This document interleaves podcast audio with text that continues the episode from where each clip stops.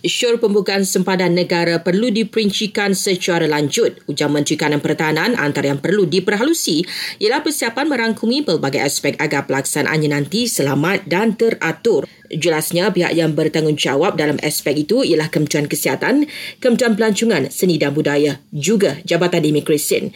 Semalam Majlis Pemulihan Negara MPN mengesyorkan pembukaan semula sempadan negara tanpa perlu menjalani kuarantin wajib bermula 1 Mac.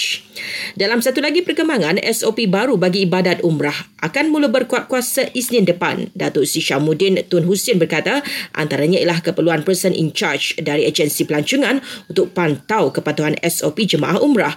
SOP lain ialah mewajibkan dos penggalak vaksin COVID-19. Datuk Sri Syamuddin juga mengumumkan bermula Jumaat ini tiada lagi SOP pemeriksaan suhu badan dan buku rekod mendaftar masuk di premis. Keputusan itu dibuat selepas mengambil kira pandangan daripada Kementerian Kesihatan.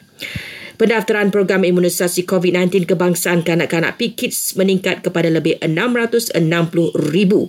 Menurut Menteri Kesihatan, pasukan petugas khas imunisasi COVID-19 untuk kanak-kanak akan mengumumkan pelaksanaan program itu di peringkat sekolah. Kari Jamaluddin juga memaklumkan pendaftaran boleh dibuat oleh sekolah dan sutikan vaksin juga di sekolah.